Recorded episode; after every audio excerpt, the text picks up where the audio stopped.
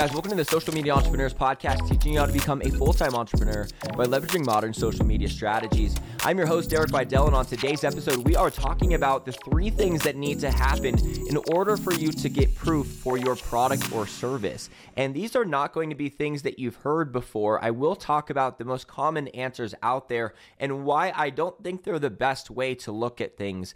And if you can uh, get a yes to the three questions I'm about to tell you to either a physical or a digital product, and most services out there would apply to this. These are the real tests out there to see if you have a, a product that you can scale and that is also going to sell long term. It really comes down to this. The first one is have you sold it to someone who is not friends or family at all? So you've got your marketing in place. Maybe you've been posting it on Instagram, you posted on Etsy, Amazon, you've made some blogs about it. Wherever you've placed it online, someone that you've never met before bought it at all. That is the first test because the chances that you found the only person in the world who was going to also buy it given the same information is next to nothing people aren't that different with how they buy things. We have very universal problems. We have different budgets that we spend to uh, fix those problems and people in all these different categories of life they spend more in some areas and less in others uh, regardless of how much money they make everyone's got that thing that they spend a little bit more money on so like everyone buys things um, you know within some certain rules, but they're really not that different. So the fact that someone saw your marketing and bought, you know now that your product exists in the world to some degree. Whether that's going to be a million dollars a year or more, or it's going to be you sell $7,000 of this product a year. It is somewhere on that range, but it exists in this world to some degree. So congratulations because that really is the one of the biggest barriers to pass. and the reason why I'm gonna back uh, backtrack for a second here. The reason why that is a better first barrier to pass than survey data is because survey data lies. And I'll give you an example with my first invention, which was an aquarium smart feeder. And we put out a survey saying, would you be interested in a fish feeder that connects to your Amazon Echo and you can schedule auto feedings with it from an app and it lights up cool and it's gonna be probably over a hundred dollars. Would you be interested?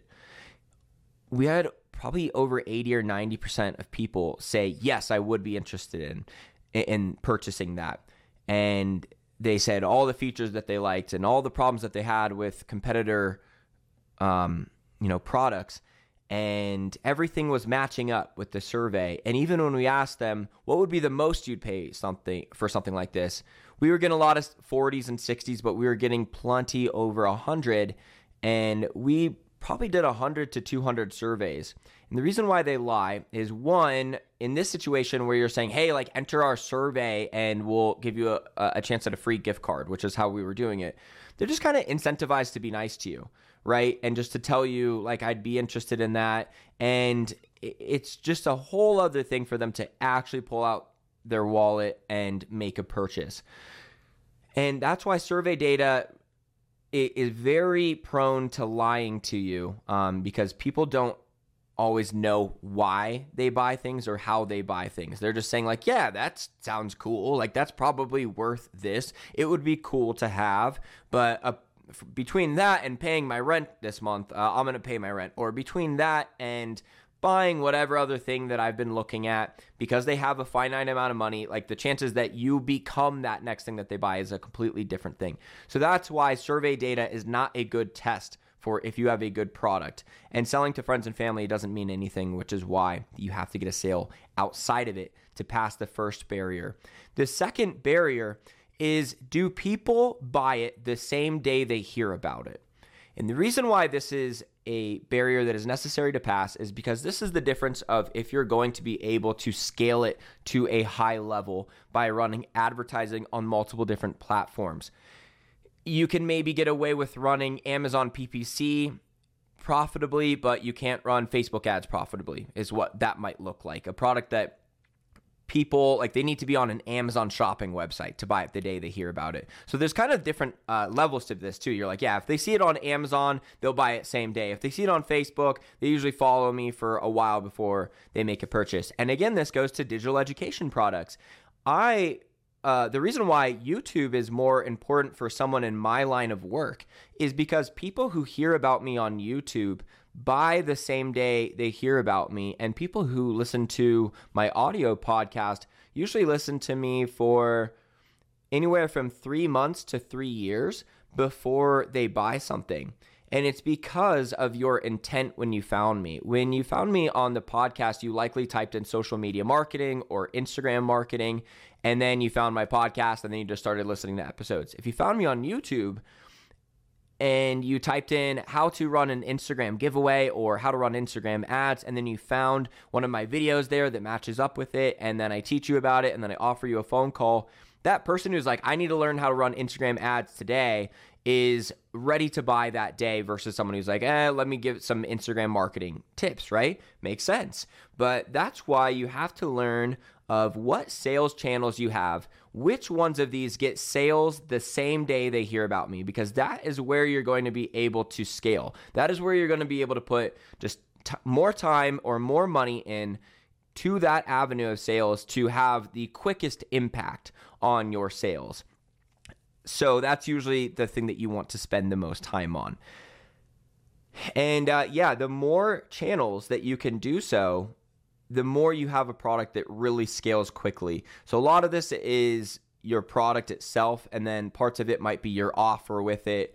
Maybe you have an e commerce product that when you were just trying to say buy two for 25, it didn't work. But when you said get your first item free, just cover the shipping and we'll send it to you, and you charged nine or ten bucks for the shipping and then you know the product was free even though it's just kind of you know part of your sales funnel to charge for the shipping more than it probably costs you.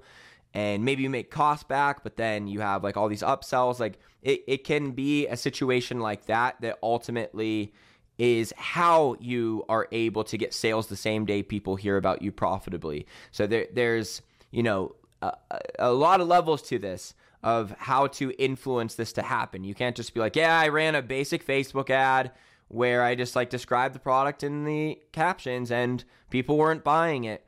That would not at all be a test that would get you conclusive data on the second question. You can't just run a very basic ad without layers to the how the advertising campaign works with like retargeting and you know multiple different ad ad angles like there, there's a level to which you would really have to test this to see can we get sales the same day people hear about us. But if that is a factor for you, wherever that is a factor for you online is going to be where you scale. Um, and if you can't say yes to question two, which is can you get sales the same day people hear about this offer? But you can say yes to question one have I sold it outside my friends and family? Then that means you probably have a product that exists just with organic marketing. Uh, so paid advertising will be very limited for what you can do, and maybe you just have it listed on Amazon and you don't run PPC ads to it. You just kind of let it sit there, and when people type in whatever your thing is, they buy it. But that's all that works. Then there you go. You won't have uh, nearly as high of an upside, but it still is cool because if you can uh, launch a product that at least passes the first barrier, then you'll be able to just you know make some Google SEO listings around it, um, and and just SEO optimize it. Maybe you you post on Facebook and Instagram about it every once in a while, and then you'll just be getting some sales, and you don't have the advertising costs going on. So you'll have a, a business that is like you're collecting profit on all of your sales at least. Uh, it just might not be the most exciting revenue. And then the third barrier is do people come back and buy it again? Are there reorders? This is that third real test of, you know, if you sell coaching and then someone coaches with you and then they come back and buy more coaching, you have a coaching business. And same with the products, because if you don't, you have a turn and burn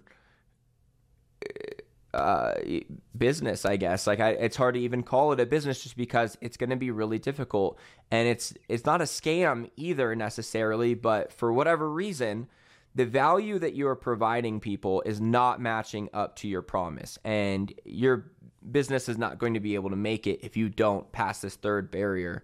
Um, it probably is the most important for you having a business that will last at all because um, there there are some products out there that are designed to you know not really need to be reordered over and over, but even in those situations, you would need to come out with other things to sell these customers. So to give you an example, Cutco knives they have a forever warranty. So when someone buys a knife set, they're never supposed to buy knives again, right? Because if they break or anything happens to them, they'll replace them for free unless you lose them.